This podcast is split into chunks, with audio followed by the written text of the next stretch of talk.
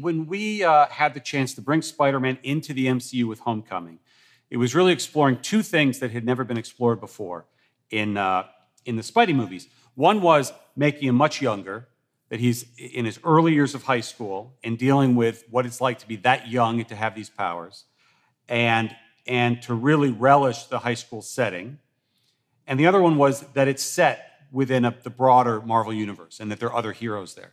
So for the first few films, it was always how do we do things that have never been done before? So it did not occur to us to do a new Goblin story or to do an Oscorp story or to do Doc Ock or anyone that had been done before, which is why Vulture and Mysterio were really the key, the key characters. Um, and even as we were doing that, and I've been saying for years, long before anybody asked me what I thought, um, that you don't, can't get better than Alfred Molina as Doc Ock. That stepping into those shoes would be very, very difficult. And it wouldn't be fun to find a way, if you were ever going to bring Doc Ock back, that it would have to be, that it would have to be Alfred Molina. And in early development on, on this third Homecoming movie, um, we realized that thanks to the MCU, there's a way to do that.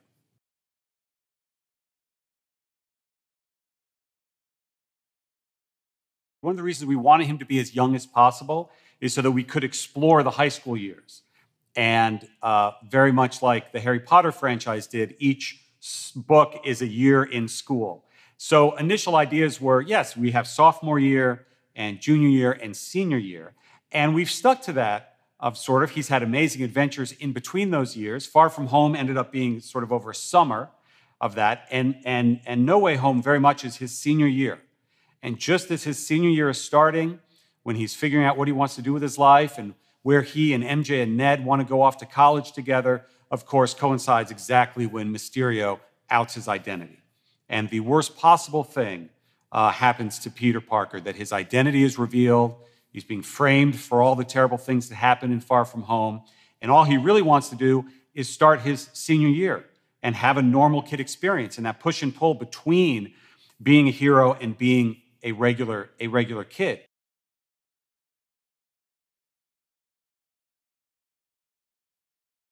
Sitting in a room, uh, in this case, it was a conference room at Marvel Studios, with the team is always my favorite part of the process, where anything is possible. We knew coming out of Far From Home that we didn't want to shy away from the fact that his identity is now revealed. It's out there. And that was certainly always the starting point. And with Erik Sommers and Chris McKenna and our director John Watts and, and uh, uh, Amy Pascal, we sat and just started brainstorming what happens next what happens to him as he starts to, as he swings away from Madison Square Garden where that big, uh, big TV screen outed his identity, and how does his life change and get turned upside down? And more importantly, how does it affect his friends?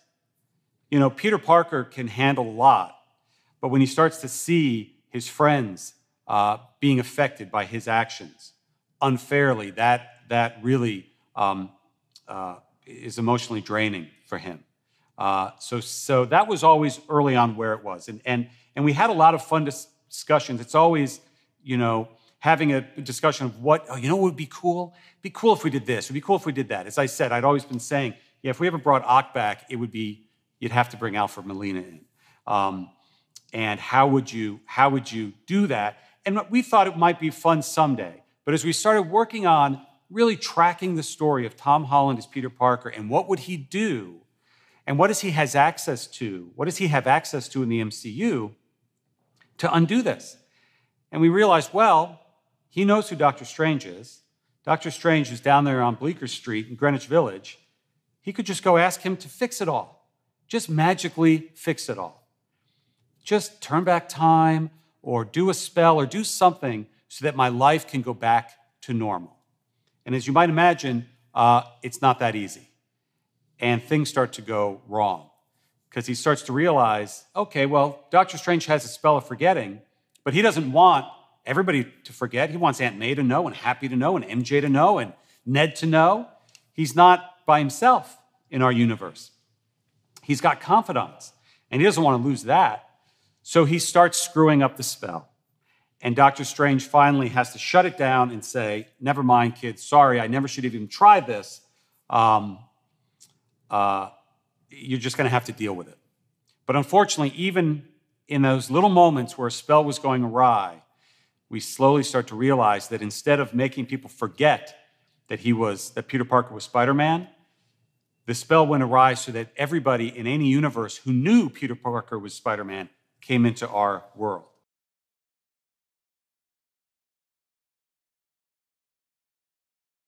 What's such a, an honor uh, working in Marvel Studios is getting to watch storytellers, whether they're actors, whether they're directors, whether they're writers, whether they're the other creative producers, grow and change and evolve over the years. Um, and John Watts is an amazing example of that. He did a great film called Cop Car, very small but very character oriented, which is really what got him on our radar for Homecoming. And now seeing him grow through Homecoming and then Far From Home, and now with No Way Home, which is by far the most ambitious Spider Man film ever made, um, seeing how he's grown into that role and really now has, be, has gone from, a, uh, from an excited newcomer to an excited uh, expert, uh, which, is, uh, which is fun to watch. And he's now handling these tremendous action scenes um, with a skill that now other filmmakers are looking up to and wanting to learn from, which is just fun now as a, as a am I becoming an elder statesman? Uh, maybe I am. Uh, to now sit back and watch that uh, is is really amazing.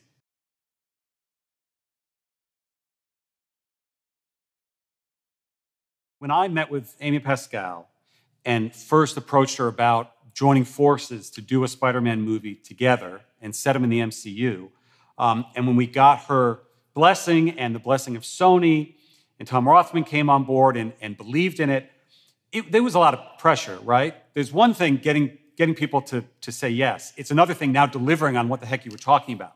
And the first step on that is casting and, and is saying, okay, let's find the youngest um, Peter Parker who we can grow with and who can do scenes with these other Marvel heroes for the first time. And we knew that Tony Stark was going to be a big part of that. And Civil War was already shooting at the time, and we weren't sure we were going to be able to to cast Peter Parker and include him in the initial round of photography on Civil War. Um, but we wanted to make every effort to do that. So yes, we flew I think about five five uh, actors in and had them do readings with with Robert Downey Jr. And it was his um, graciousness, and he's always so gracious, particularly with other with other actors, uh, with his time. And that we narrowed it down there uh, with that reading. Then we did one more with Chris Evans and it became very apparent that Tom Holland was not just uh, uh, an amazing Peter Parker, but he incredibly was an amazing, no pun intended, Spider Man, because he had both the uh, abilities of a great actor and the abilities of a great uh, a gymnast and stunt performer, which is, was just an added bonus, which continues to, uh, to uh, blow us away and surprise us. I remember he did a giant flip right in front of Evans during that reading and threw Evans off. He couldn't believe what he just saw in front of him. Um, and as I've said, that dynamic between a very young Tom Holland um, interacting with Robert Downey Jr. for the first time was exactly the dynamic we wanted between a young Peter Parker interacting with Tony Stark for the first time. And seeing our Peter grow and grow out of that, um, the shadow of Iron Man, as we saw him start to do in Far From Home, in which he completely does now in uh, No Way Home and really become his own, his own hero.